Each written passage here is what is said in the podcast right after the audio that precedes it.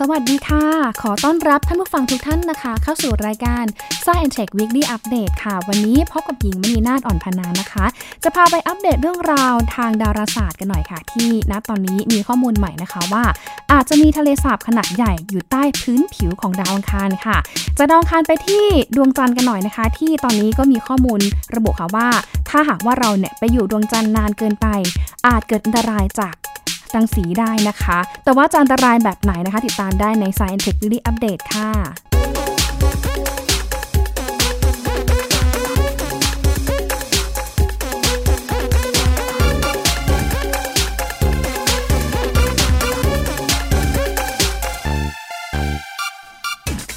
โอ้โหนะคะถ้าพูดถึงแคนดิเดตนะคะในระบบสุริยะนะคะว่าดาวเคราะห์ดวงไหนน่าจะมีซิกเนเจอร์ของสิ่งมีชีวิตในอดีตหรือว่าในปัจจุบันนะคะก็หลักๆนะคะก็จะมีดาวอังคารนะคะดวงจันทร์ยูโรปานะคะแล้วก็ดวงจันทร์ไอโอนะคะของดาวพฤหัสบดีนะคะแล้วก็ใหม่ๆเลยค่ะน้องใหม่เมื่อช่วงประมาณต้นเดือนกันยายนที่ผ่านมานะคะนั่นก็คือดาวศุกร์ใช่ไหมคะที่มีการไปเจอนะคะโมเลกุลของธาตุฟอสฟินค่ะที่เชื่อว่าธาตุฟอสฟินเองเนี่ยก็น่าจะเกิดจากกระบวนการของสิ่งมีชีวิตที่ไม่ใช้ออกซิเจนนะคะอย่างเช่นพวกจุลินทรีย์หรือเป็นไปได้อีกกรณีหนึ่งก็คืออาจจะมีปฏิกิริยาอะไรก็ได้ที่เกิดขึ้นบนดาวศุกร์จึงทำให้เกิดการไปพบโมเลกุลของฟอสฟินก็เป็นได้นะคะแต่ว่าหลักๆแล้วค่ะดาวอังคารเองเนี่ยก็ยังเป็นแคนดิเดตที่สำคัญอยู่เหมือนกันนะคะเพราะว่าก่อนหน้านี้ก็มีข้อมูลว่าดาวอังคารเปรียบเสมือนโลกที่ตายไปแล้วนะคะประมาณ 4,000 ล้านปีก่อนนะคะเขาบอกว่าเจอร่องรอยค่ะของมหาสมุทรร่องรอยของการไหลทานไหลของแม่น้ำนะคะของเหลวนะคะแต่ว่าไม่รู้ว่าแม่น้ำหรือว่าของเหลวที่เจอของบนดาวอังคารเนี่ยจะคล้ายกับของเหลวที่พบบนโลกของเราหรือเปล่านะคะเป็น H2O เป็นน้ำที่เป็นของเหลวเนี่ยเหมือนโลกของเราหรือเปล่านะคะแล้วก็ล่าสุดค่ะมีข้อมูลที่น่าตื่นเต้นมากกว่านั้นค่ะเพราะว่ามันมีการส่งข้อมูลจากยาน Mars Express นะคะที่บ่งชี้ได้ว่าเนี่ยดาวอังคารเองเขาอาจจะมีทะเลสาบฝังตัวอยู่ใต้พื้นผิวลึกลงไปประมาณ1กิโลเมตรก็ได้ค่ะซึ่งเขาบอกว่างานวิจัยในครั้งนี้นะคะนำทีมโดยคุณเซบาสเตียนค่ะเป็นนักวิจัยจากมหาวิทยาลัยแห่งกรุงโรมมีการตีพิมพ์วารสารนะคะแล้วก็เอาข้อมูลที่ได้มาจากยาน Mars Express เนี่ยแหละค่ะมาลงนะคะในนิตยสารค่ะแล้วก็บอกว่าตอนนี้นะคะทางองค์การอวกาศยุโรปหรือว่า ESA ค่ะยืนยันว่ามีการไปค้นพบของเหลวอยู่ที่ใต้พื้นผิวของดาวอังคารค่ะในระดับความลึกประมาณ1กิโลเมตรนะคะแล้วก็คาดการณ์นะคะว่ามันจะอลังการแล้วก็ใหญ่มากค่ะเพราะว่าของเหลวที่พบใต้พื้นผิวของดาวอังคารนะคะมีขนาดพื้นที่มากกว่า 75,000 ตารางกิโลเมตรนะคะเทียบเท่ากับประเทศใหญ่ๆอีกประเทศหนึ่งเลยนะคะเนี่ยค่ะก็ถือว่าเป็นเรื่องราวที่โอ้โหหลายคนแบบรู้นะคะข้อมูลของดาวอังคารใหม่ก็น่าจะ Amazing มากๆค่ะแล้วก็มันก็ยังมีความเป็นไปได้นะคะมีความหวังว่าดาวอังคารเนี่ยน่าจะมีอะไรมากกว่านะคะหินมากกว่าฝุ่นสีแดงๆแน่นอนนะคะเพราะว่าที่มาที่ไปที่มันไปเจอไอ้หลักฐานเนี่ยค่ะเขาบอกว่าประมาณ2ปีที่แล้วค่ะท่านผู้ฟังคะองค์การอวกาศยุโรปหรือว่า ESA ค่ะแถลงว่ามีการค้นพบหลักฐานนะคะที่อาจจะบ่งชี้ถึงทะเลสาบน้ำเกลือที่ไปฝังอยู่ใต้พื้นผิวดาวอังคารแต่ว่าอย่างไรก็ตามค่ะตัวนี้นะคะมา Express เนี่ยสามารถที่จะรวบรวมข้อมูลได้เพียงแค่29ชุดเท่านั้นค่ะซึ่งณตอนนี้นะคะข้อมูล29ชุดที่ได้ยังไม่เพียงพอให้ทางนักดาราศาสตร์เนี่ยมั่นใจค่ะว่าจะมีทะเลสาบเนี่ยกระจายตัวอยู่ใต้พื้นผิวของดาวอังคารจริงหรือไม่นะคะเพราะว่ามันเป็นการเก็บข้อมูลได้บางส่วนแต่ถึงจะเป็นแค่บางส่วนแต่นั่นมันก็ทำให้เราตื่นเต้นนะคะพอสมควรเหมือนกันว่าเอ๊ะจริงๆแล้วเนี่ยใต้พื้นผิวดาวอังคารเนี่ยมันก็มีอะไรที่น่าสนใจเหมือนกันนะเพราะว่าเราไปสำรวจนะคะสภาพพื้นผิวกันไปแล้วเดี๋ยวก็น่าจะชัดเจนมากขึ้นค่ะเพราะว่าอย่างที่เคยรายงานไปนะคะช่วงเดือนกรกฎาคมที่ผ่านมามียาน3ลำนะคะจาก3ชาติมหาอำนาจใหญ่ๆเลยค่ะก็ส่งยานขึ้นไปสำรวจดาวอังคารเพิ่มเติมเหมือนกันโดยเฉพาะนะคะ Perseverance ของ NASA นะคะนำกล้องนะคะประมาณ16 ตัวเนี่ยแหละค่ะ ขึ้นไปด้วยนะคะแล้วก็แต่ละตัวเนี่ยนะคะถือว่าเจ๋งๆทั้งนั้นเป็นซุปเปอร์แคมค่ะแล้วก็บางตัวเนี่ยนะคะคือถ่ายภาพแบบพาโนรามิกสแกนหาแร่ธาตุแล้วก็สแกนหาสิ่งต่างๆนะคะที่อยู่บนพื้นผิวดาวอังคารนะคะบางตัวเนี่ยก็บอกว่าสามารถที่เราเจาะพื้นลึกลงไปใต้พื้นผิวของดาวอังคารด้วยนะคะว่าชั้นดินของดาวอังคารค่ะข้างใต้เนี่ยค่ะมันมีอะไรอยู่หรือเปล่ามีร่องรอยหรือว่ามีซิกเนเจอร์ของสิ่งที่คาดว่าน่าจะเป็นสิ่งมีชีวิตอยู่หรือเปล่าหรือมีร่องรอยของเหลวอะไรอยู่บนดาวอังคารหรือเปล่านะคะเพราะว่าถ้าเราเนี่ยไปเจอของเหลวนะคะอย่างน้ำอะไรอย่างเงี้ยค่ะมันก็อาจจะมีความเป็นไปได้ว่าดาวเคราะห์ดวงนั้นเองนะคะเหมาะหรือว่ามีความเอื้อต่อการเกิดสิ่งมีชีวิตนะคะแต่ก็ทั้งนี้ทั้งนั้นก็ไม่ได้หมายความว่าที่ไหนเจอน้ำจะเจอสิ่งมีชีวิตนะคะแต่ว่าหลักๆแล้วเนี่ยถ้าที่ไหนเจอมีสิ่งมีชีวิตนะคะที่นั่นเนี่ยก็จะต้องมีน้ำมาเสมอด้วยนะคะทีนี้ถ้าไปดูนะคะการตัดสินใจใช้ยาน Mars Express ลำเดิมเนี่ยแหละค่ะไปโคจรรอบดาวอังคารแล้วก็ไปเก็บข้อมูลนะคะซ้ำๆเนี่ยนะคะเป็นหลายๆชุดหลายร้อยชุดเนี่ยค่ะก็พบว่าจากความที่ส่งยานไปประมาณ2 ปีที่แล้วเนี่ยมันมีความน่าเชื่อถือเพิ่มขึ้นนะคะแล้วก็คาดว่าเนี่ยแหละอาจจะเป็นไปได้หรือเปล่าที่ใต้ผิวดาวอังคารมีทะเลสาบอยู่จริงแล้วก็มีขนาดเส้นผ่าศูนย์กลางประมาณ30กิโลเมตรนะคะนอกจากนี้ค่ะเขาบอกว่ายังไปพบทะเลสาบขนาดเล็กอีกประมาณ3แห่งนะคะคือแบบกระจายตัวอยู่ในพื้นที่ใกล้เคียงกันนะคะแบบเป็นหย่อมๆๆค่ะรวมๆแล้วเนี่ยนะคะก็ถือว่าเป็นพื้นที่นะคะประมาณ 75,000 ตารางกิโลเมตรนะคะคือเทียบเท่าก็น่าจะประมาณภูมิภาคหนึ่งของไทยก็ได้นะคะหรือว่าเทียบเท่าก็คือประมาณ 1/6/7 ขนาดพื้นที่ของประเทศไทยนะคะก็อาจจะแบบมากกว่าสิงคโปร์หรือว่ามากกว่าเกาะบางเกาะก็ได้นะคะที่แบบเป็นพื้นที่ที่ใหญ่พอสมควรค่ะการศึกษาในครั้งนี้ค่ะเขาบอกว่ามีการใช้อุปกรณ์นะคะที่ชื่อว่า MARSIS ค่ะทำงานคล้ายกับเรดาร์ก็คือการส่งคลื่นวิทยุนะคะไปยังตำแหน่งเป้าหมายทีนี้พอคลื่นดังกล่าวสะท้อนกลับมาก็จะสามารถระบุสภาพของสสารบริเวณนั้นได้ค่ะว่าเป็นสถานะอะไรเป็นสสารอะไรนะคะซึ่งก็ถือเป็นหลักการเดียวกับการค้นหาธารน้ำแข็งใต้ผิวโลกของเราเนี่ยค่ะคือหมายความว่าในช่วงที่เรานะคะยังไม่ได้เจอน้ำที่เป็นของเหลวจริงๆค่ะแต่ว่าเราก็อาจจะเจอหลักฐานที่บ่งชี้ได้ว่าเนี่ยแหละมันอาจจะมีทะเลสาบขนาดใหญ่ฝังตัวอยู่ใต้พื้นผิวดาวก็อาจจะเป็นได้นะคะแต่ว่าทั้งนี้ทั้งนั้นค่ะก็ยังไม่ฟันธงโชะ 100% นะคะว่ามันเป็นไปได้จริงๆหรือเปล่านะคะเพราะว่ามันยังมีการถกเถียงกันในการวิจัยในครั้งนี้อยู่ค่ะเนื่องจากว่าดาวอังคารนะคะอย่างที่บอกไปคือเป็นเหมือนกับแบบเหมือนโลกที่ตายแล้วอ่ะเป็นดาวเคราะห์ที่ตายแล้วนางไม่ค่อยมีแอคทิวิตี้หรือว่าไม่ค่อยมีกิจกรรมทางธรณีวิทยาอะไรเท่าไหร่นะคะก็คือแกนกลางของดาวเนี่ยนะคะเป็นแหล่งผลิตความร้อนใต้พื้นผิวดาวเนี่ยคือก็เย็นตัวลงไปนานแล้วไม่ได้มีความร้อนไม่ได้มีความดันไม่ได้มีการเคลื่อนไหวมีพลวัตมีแอคทิวิตี้อะไรนะคะดังนั้นค่ะก็เลยทำให้บางส่วนที่มีความแย้งว่าความเป็นน้ำที่ใต้พื้นผิวดาวอังคารเนี่ย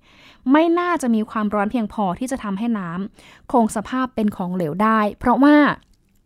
ถ้ามาดูจากระยะทางของดาวอังคารนะคะคือนางอยู่ห่างจากดวงอาทิตย์เนี่ยไกลจากโลกมากนะคะประมาณ70ล้านกว่ากิโลเมตรคือรวมๆเนี่ยก็น่าจะอยู่ห่างจากดวงอาทิตย์เนี่ยประมาณ200กว่าล้านกิโลเมตรต้นๆและทีเนี้ยถ้ามาดูอุณหภูมิของดาวอังคารจริงๆนะคะท่านผู้ฟังค่ะคือถ้าเป็นช่วงกลางวันโอเคอุณหภูมิก็อาจจะประมาณสัก30กว่าองศาเซลเซียสนะคะแต่ถ้าเป็นช่วงกลางคืนค่ะแบบคือมันสุดขั้วเลยนะคะมันแบบต่างกันสุดขั้วเลยอุณหภูมิจะลดลงแบบหวบมากนะคะต่ำสุดถึง-73องศาเซลเซียสนะคะก็เลยทำให้หลายๆคนเนี่ยตั้งข้อสังเกตว่าอุณหภูมิขนาดนี้ไม่น่าจะเอื้อให้น้ำเนี่ยเป็นของเหลวได้นะคะก็อย่างที่บอกไปนะคะว่า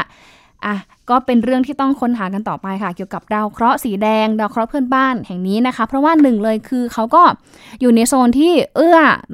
เป็นเหมือนแบบโซนที่เรานิยามเอาไว้หยาบๆคร่าวๆนะคะว่าเป็นโซนที่เอื้อต่อการดำรงอยู่ของสิ่งมีชีวิตก็คือไม่ร้อนเกินไปแล้วก็ไม่ได้เย็นเกินไปแต่ว่าขณะเดียวกันเองนะคะอีกด้านหนึ่งก็พบว่าตัวดาวอังคารเองนะคะ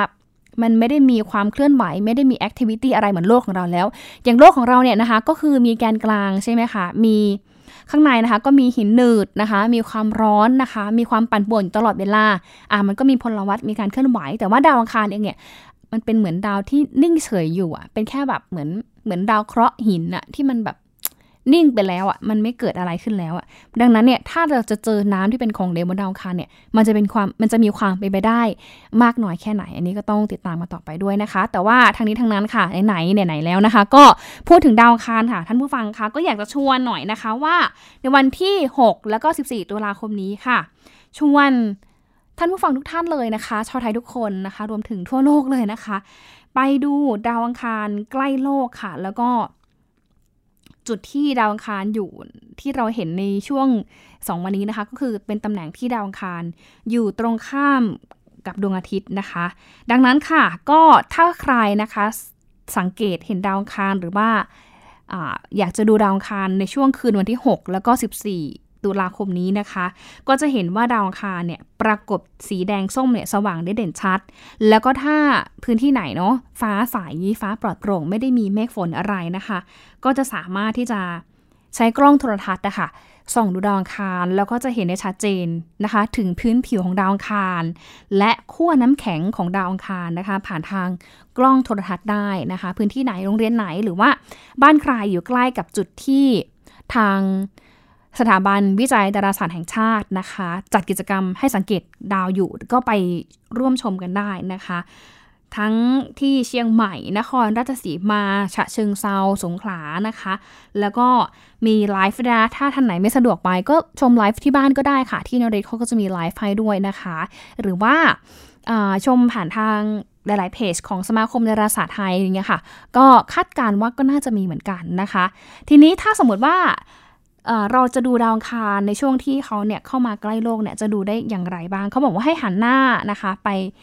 สังเกตดูที่ท้องฟ้าทางทิศตะวันออกในตอนกลางคืนค่ะก็จะเริ่มเห็นดาวอังคารเนี่ยสว่างเด่นชัดอยู่บนท้องฟ้านะคะเป็นสัญญาณให้เราได้รู้ว่าดาวอังคารเนี่ยจะกลับมาใกล้โลกอีกครั้งนึงค่ะซึ่งช่วงเวลาที่เหมาะสมในการสังเกตการดาวอังคารบนท้องฟ้านะคะก็คือในช่วงระหว่างวันที่6ถึง14ตุลาคมค่ะแล้วก็ดาวอังคารจะอยู่ในตำแหน่งใกล้โลกมากที่สุดนะคะก็คือวันที่6ตุลาคมระยะห่างประมาณ62ล้านกิโลเมตรค่ะมีความสว่างที่เราสามารถที่จะมองเห็นได้ด้วยตาเปล่านะคะแต่ว่าถ้าหากว่าเราเนี่ยดูผ่านกล้องโทรทัศน์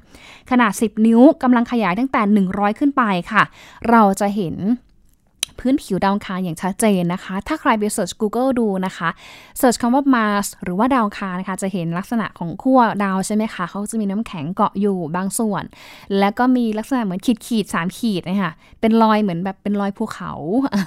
แล้วก็จะเห็นภูเขาไฟ Olympus Mons นะคะที่เขาบอกว่าเป็นภูเขาไฟที่ใหญ่ที่สุดในระบบสุริยะนะแต่ว่าภูเขาไฟบนดาวอังคารเนี่ยเขาไม่ได้แบบมีแอคทิวิตี้แล้วอ่ะเป็นภูเขาไฟที่ตายแล้วแต่ว่ายังเห็นร่องรอยนะคะภูเขาไฟอยู่อันนั้นเนี่ยเขาบอกว่าสูงกว่ายอดเขาเอเวอเรสต์เนี่ยประมาณ3เท่าสูงกว่าระดับพื้นผิวของดาวอังคารเนี่ยประมาณ 2,400 เมตรนะคะ24กิโลเมตรนะคะสูงจากพื้นแล้วก็ฐานของตัวภูเขาไฟลูกเนี้ยนะคะโอลิมปัสมอนเนี่ยนะคะฐานเขาแบบกว้างมากค่ะฐานเนี่ยมีความใหญ่ประมาณ600กิโลเมตรคือเทียบขนาดก็เท่ากับจากกรุงเทพมหานครเกือบถึงเชียงใหม่เลยนะคะคือฐานเขาใหญ่มากนะคะแล้วก็วันที่14ตุลาคมค่ะตัวดาวอังคารเนี่ยก็จะโคจรมาอยู่ตำแหน่งตรงข้ามดวงอาทิตย์นะคะก็หมายถึงว่าดวงอาทิตย์นะคะโลกแล้วก็ดาวอังคารจะเรียงอยู่ในเส้นเดียวกันค่ะเมื่อดวงอาทิตย์รับขอบฟ้าทางทิศตะวันตกดาวอังคารเองก็จะโผล่ขึ้นมาจากขอบฟ้าทางทิศตะวันออกพอดีนะคะ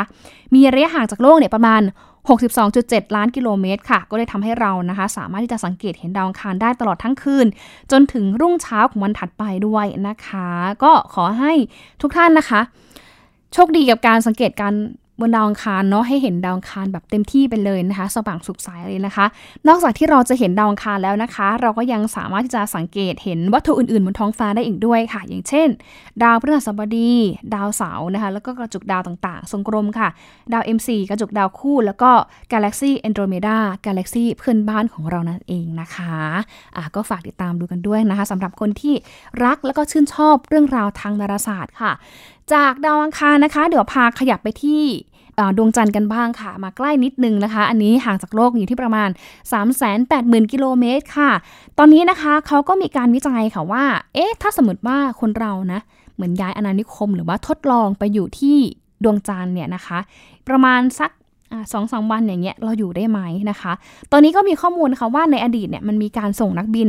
ไปเหยียบดวงจันทร์แล้วก็ทำการสำรวจเนี่ยประมาณ 2-3 วันซึ่งในตอนนั้นเนี่ยมันเป็นช่วงเวลาที่สั้นมากนะคะก็เลยทำให้ไม่สามารถที่จะรู้ได้ว่าการไปอยู่ดวงจันทร์ณช่วงเวลานั้นเนี่ยนะคะมันเกิดปัญหาสุขภาพอะไรหรือเปล่าโดยเฉพาะในเรื่องของการไปสัมผัสรังสีอันตรายในห้วงอวกาศนะคะแต่ว่าที่ผ่านมาเองเนี่ยเขาก็บอกว่าไม่ได้มีการวัดปริมาณกัมมันตรังสีบนดวงจันทร์นะคะว่ามันมีเท่าไหร่หรือว่ามันอันตรายเท่าไหร่นะคะเพราะว่าณตอนนั้นเนี่ยก็ยังไม่ได้แบบเอาไปประเมินถึงผลกระทบต่อสิ่งมีชีวิตนะคะแต่ทีนี้ล่าสุดค่ะมันมีข้อมูลเข้ามาเพิ่มเติมจากทางนักวิทยาศาสตร์ของจีนแล้วก็เยอรมนีนะคะไปเผยถึงค่าแผ่กัมมันตรังสีบนดวงจันทร์ด้านไกลค่ะก็คือดวงจันทร์อีกฝั่งหนึ่งที่เราไม่เคยเห็นนะคะซึ่งได้มาจากการวัดของหุ่นยนต์ตระเวนสำรวจในภารกิจช้าง4ก็พบว่าตัวกัมมันตรังสีบนพื้นผิวดวงจันทร์ค่ะมีระดับสูงเกินกว่าที่เคยประมาณการเอาไว้กันมากนะคะเป็นรังสีจากอวกาศนี่แหละเสี่ยงที่จะเป็นอันตรายต่อนักบินอวกาศที่ถูกส่งไปปฏิบัติภารกิจสำรวจดวงจันทร์ด้วยนะคะหรือว่าไปตั้งฐานที่มั่นเพื่อการอยู่อาศัยในระยะยาวค่ะมีรายงานเข้ามาเพิ่มเติมด้วยนะคะจาก Science Advances นะคะที่ระบุว่าปริมาณกัมมันตรังสีที่เนื้อเยื่อของมนุษย์จะดูดซึมเข้าไปนะคะเมื่อเราไปอยู่บนดวงจันทร์ค่ะก็สามารถที่จะอยู่ได้นะคะวันละประมาณ 1,369 ไมโครซีเวิร์ตที่สูงกว่าระดับปกติที่นักบินอวกาศประจำการอยู่ในสถานีอวกาศนานาชาติที่อยู่บนอวกาศเนี่ยได้รับประมาณ 2.6 เท่าก็คือแบบสูงมากนะคะนอกจากนี้ค่ะยังพบว่าค่าของกัมมันตภาพรังสีนะคะมันสูงเกินไปอ่ะมันสูงมากจนมันดูน่ากลัวนะคะแล้วก็ยังอยู่ในระดับที่มากกว่ามนุษย์บนโลกเนี่ยได้รับด้วยนะคะคือสูงกว่าที่โลกเราได้รับเนี่ยประมาณ200เท่าอันตรายมากนะคะแล้วก็สูงกว่าประมาณที่จะได้รับระหว่างการโดยสารเครื่องบินจากนครนิวยอร์กของสหรัฐอเมริกานะคะไปยังนครแฟรงก์เฟิร์ตของเยอรมนีเนี่ยประมาณ 5-10 เท่าด้วยนะคะทีนี้เรื่องนี้ค่ะก็มีคำเตือนเหมือนกันนะคะจากทางศาสตราจารย์โรเบิร์ตวิมเมอร์ชไวกรูเบอร์ค่ะเป็นหนึ่งในทีมสมาชิกวิจัยจากมหาวิทยาลัยคิวของเยอรมนีนะคะบอกว่าข้อมูลดังกล่าวเนี่ยนะคะมันจะจำกัดช่วงเวลาเป็นการจำกัดช่วงเวลาปลอดภัยสำหรับการอยู่อาศัยบนพื้นผิวของดวงจันทร์ของมนุษย์ค่ะโดยจะสามารถอยู่ได้ครั้งละไม่เกิน2 เดือนเว้นแต่ว่าจะใช้วิธีการป้องกันรังสีนะคะที่แผ่ออกมาแข็งแกร่งขึ้นกว่าเดิมหลายเท่าเนี่ยนะคะอย่างเช่นการสร้างฐานที่มั่นใต้ดินหรือว่าใช้เนื้อดินของดวงจันทร์ค่ะห่อหุ้มสิ่งก่อสร้างอย่างน้อยในประมาณเกือบ1เมตรนะคะที่จะช่วยกันรังสีอันตรายจากอวกาศได้นะคะซึ่งเขาบอกว่ากัมมันตภาพรังสีบนดวงจันทร์มาจากหลายแหล่งกำเนิดด้วยกันค่ะทั้งจากรังสีคอสมิกในห้วงอวกาศการปลดปล่อยอนุภาคพลังงานสูงจากดวงอาทิตย์นะคะรวมทั้งการปลดปล่อยรังสีแกมมาและอนุภาคนิวตรอนจากการทำปฏิกิริยาระหว่างรังสีคอสมิกและพื้นผิวของดวงจันทร์เองค่ะซึ่งก็จะสามารถทำให้เกิดโรคมะเร็งต่างๆกับมนุษย์ได้นะคะแล้วก็อาจจะทำให้เกิดโรคจากการเสื่อมของระบบประสาทในมนุษย์ได้อีกด้วยนะคะดังนั้นการที่เราจะไปอยู่ดาวเคราะห์ดวงอื่นเนี่ยนะคะมันก็ไม่ใช่เรื่องที่จะทำกันง่ายๆนะคะต้องศึกษากันด้วยค่ะว่าถ้าเราจะแบบไปสำรวจจริงๆเนี่ยต้องไปดูความเสี่ยงด้วยนะคะโดยเฉพาะความเสี่ยงด้านรังสีต่างๆนี่แหละนะคะว่าพอเราออกไปนอกโลกนอกชั้นบรรยากาศแล้วเนี่ยความเสี่ยงหนึ่งที่เราจะต้องแบบประมาทไม่ได้เลยก็คืออันตรายจากพวกรังสีต่างๆในอวกาศเพราะว่ามันถึงขั้นหนักถึงแก่ชีวิตได้นะคะนี่ก็ฝากเตือนกันด้วยนะคะเดี๋ยวช่วงนี้พักกันสักครู่ค่ะช่วงหน้านะคะพาไปติดตามเรื่องราวทางเทคโนโลยีค่ะกับแว่น AI ที่สร้างความขยันมากเลยนะคะสำหรับคนที่อยากจะขยันนะเขาบอกว่าแว่นนี้ค่ะไปกระตุ้นการทำงานแบบไม่เสียสมาธิด้วยเป็นอย่างไรติดตามได้ใน Science Tech ช่วงที่2กันค่ะ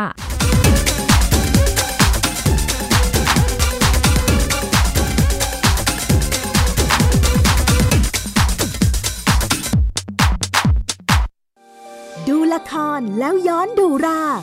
พร้อมสับด้วยความรู้จากปวงปราชญ์แห่งราชบัณฑิตเต็มอิ่มทั้งความรู้และความบันเทิงต่อยอดจากละครน้ำดีอย่างปลายจวักถ่ายทอดหลากหลายเรื่องราวที่ซ่อนอยู่ในละครเรื่องนี้กับสารคดีพิเศษปลายจวักผ่านไทย PBS Podcast ที่เราจะนำปลายจวักมาเล่าสู่กันฟังนะคะ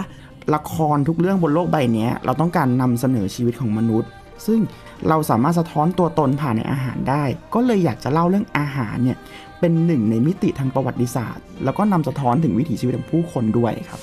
เปิดปฐมฤกษ์เริ่มเสาร์ที่3ตุลาคมนี้ติดตามไทย PBS Podcast แค่ฟังความคิดก็ดังขึ้นฟังได้ทุกที่ทุกเวลาเข้าถึงง่ายในทุกช่องทางออนไลน์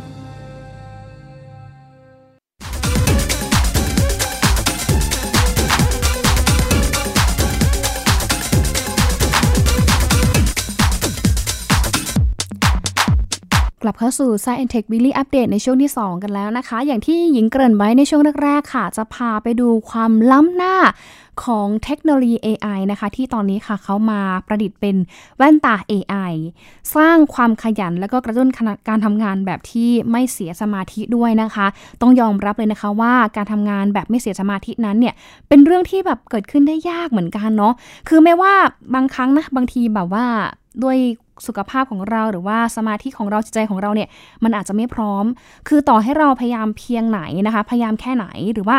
ค้นหาวิธีการทำงานรูปแบบใหม่ๆแค่ไหนเพื่อที่จะสร้างประสิทธิภาพในการทำงานเนี่ยบางทีก็อาจจะต้องแบบแพ้ต่อสิ่งที่รบกวนเราบ้างนะคะยกตัวอย่างเช่นหนึ่งเลยคือแบบทำงานอยู่ดีๆอ้าวมีไลน์เด้งขึ้นมาปึ้ง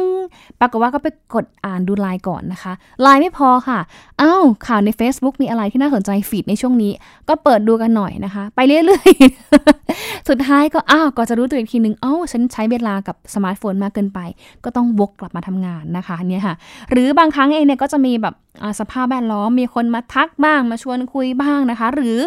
แม้แต่ตัวเราเองค่ะทำงานอยู่ดีๆเกิดง่วงนอนซะงั้นนะคะคือเรียกได้ว่าสิ่งรบกวนบางอย่างที่อยู่รอบตัวของเราเนี่ยมันหลีกเลี่ยงไม่ได้ค่ะดังนั้นค่ะก็เลยมีการผลิตแว่นตาที่พัฒนาด้วยระบบปัญญาประดิษฐ์หรือว่า AI ค่ะเข้ามาช่วยแก้ไขปัญหานี้นะคะเขาบอกว่าตัวแว่นตาตัวนี้ค่ะท่านผู้ฟังคะจะช่วยกระตุ้นให้ผู้สวมใส่นะคะไม่เสียสมาธิในการทำงานน่าสนใจแล้วนะคะว่าทำงานกันอย่างไรเดี๋ยวจะเล่าให้ฟังค่ะเขาบอกว่าแว่นตา Specs เนี่ยนะคะพัฒนาด้วยระบบปัญญาประดิษฐ์หรือว่า AI ค่ะมีความสามารถในการกระตุ้นการทำงานของผู้ที่สวมใส่ไม่ให้เสียสมาธิกับสิ่งที่กำลังจดจ่ออยู่นะคะแว่นตาจะมีกล้องติดอยู่ที่เลนส์แว่นตาค่ะแล้วก็มีระบบการเรียนรู้ของเครื่องนะคะหรือว่า Machine Learning ค่ะตัวระบบการเรียนรู้ของเครื่องนะคะจะไปช่วยควบคุมการทำงานแล้วก็ทำให้แว่นตาเองนะคะสามารถที่จะจดจำแยกแยะแล้วก็ประมวลผลได้ว่าสายตาของผู้สวมใส่ณตอนนั้นเนี่ยกำลังจ้องมองสิ่งใหญ่อยู่แล้วก็กำลังที่จะประเมินได้ว่าสายตาของผู้สวมใส่นั้นนะคะกำลังที่จะจ้องมองกับสิ่งใดอยู่ค่ะแล้วก็ยังบอกได้อีกว่าสิ่งนี้นะคะเป็นสิ่งที่ทำให้เสียสมาธิหรือไม่นะคะทีนี้สิ่งที่ผู้สวมใส่จดจ่อแล้วก็จ้องมองเนี่ยก็จะถูกจดจำโดยระบบค่ะแล้วก็ระบบเองก็จะนำไปประมวลว่าผู้สวมใส่เองนะคะกำลังตั้งใจทำงานหรือไม่โดยที่ไม่เสียสมาธิหรือผู้สวมใส่เองกำลังที่จะถูกดึงดูดความสนใจเนี่ยไปยังสิ่งอื่นหรือไม่นะคะพอรู้แบบนี้นะคะตัวเครื่องนะคะหรือว่าตัวแว่นตา AI เนี่ยค่ะก็จะส่งข้อมูลไปยังแอปพลิเคชันทำงานร่วมกับแว่นตาอัจฉริยะนี้ค่ะเพื่อบันทึกข้อมูลหากพบว่ามีสิ่งที่รบกวนสมาธิเกิดขึ้นนะคะแว่นตาก็จะแบบเตือนแล้วแหละสะกิดนิดนึงเธอนะคะเธอแบบสมาธิเธอไปแล้วนะ กลับมาอะไรอย่างเงี้ยค่ะคือจะเตือนด้วยวิธีการแบบส่งเสียงผ่านลำโพงที่ติดตั้งอยู่ใกล้กับกรอบแว่นนะคะก็ทำให้เรากลับมามีสตินะคะมีสมาธิกลับมาทำงานได้อีกครั้งหนึ่งค่ะนอกจากนี้นะคะแว่นตาเองเขายังบอกว่าช่วยสร้างสมาธิกับผู้สวมใส่แว่นตา AI ด้วยนะโดยสามารถที่จะบันทึกการทำงานของแว่นตาให้ผู้สวมใส่นะคะเรียนรู้ว่าตัวเองนั้นเสียสมาธิไปกับสิ่งใดบ้างนะคะหรือผู้สวมใส่เองค่ะสามารถที่จะตั้งค่าการทำงานให้เหมาะสมกับการใช้งานได้นะคะเพราะว่าสิ่งนี้จะช่วยพัฒนาระบบการเรียนรู้ของแว่นตาไปในตัวก็ทำให้สามารถที่จะ